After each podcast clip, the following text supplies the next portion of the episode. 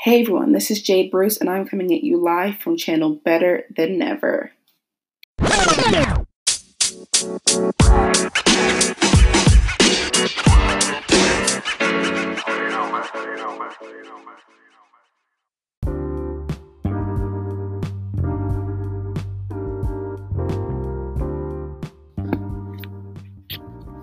Hi everyone, this is Jade Bruce from the channel Better Than Ever, and this is my first podcast.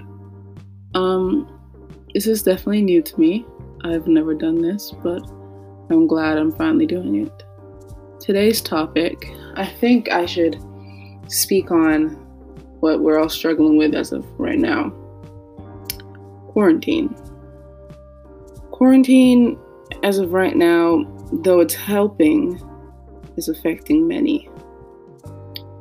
There's so many people right now that are left stuck with their abusers, left stuck with people they they didn't want to be with for more than you know the time they have to sleep.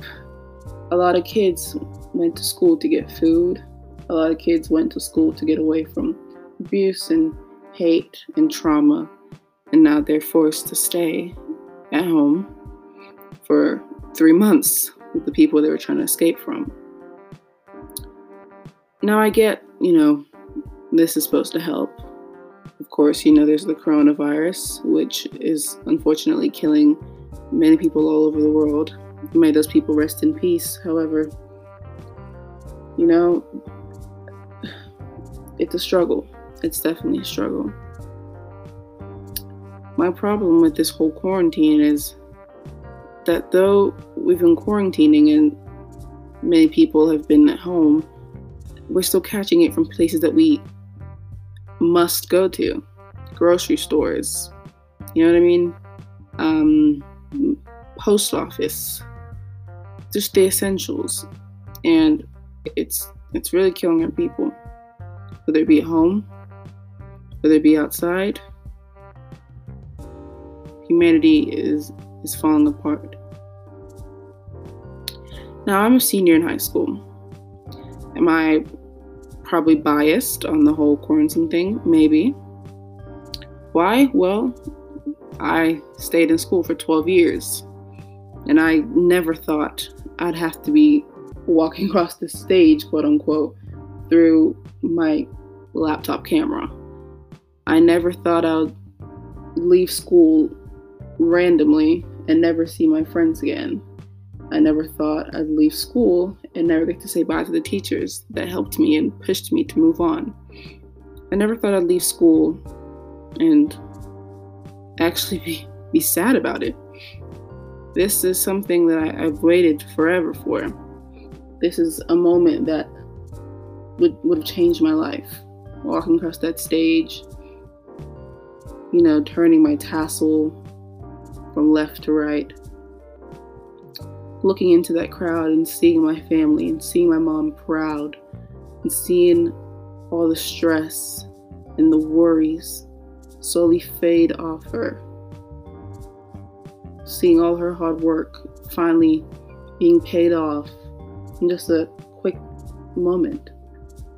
However, I'll never get to experience that. Though during quarantine, I have had some, you know, some goods, some pros. Some would be getting into college. Well, more than one, actually. And I guess that got to make up for not walking across that stage and not getting to go to prom. And I'm proud. I'm proud of myself. I'm proud of my class. I'm proud of my teachers. I'm I'm proud of the mailman. I'm proud of the grocery store workers.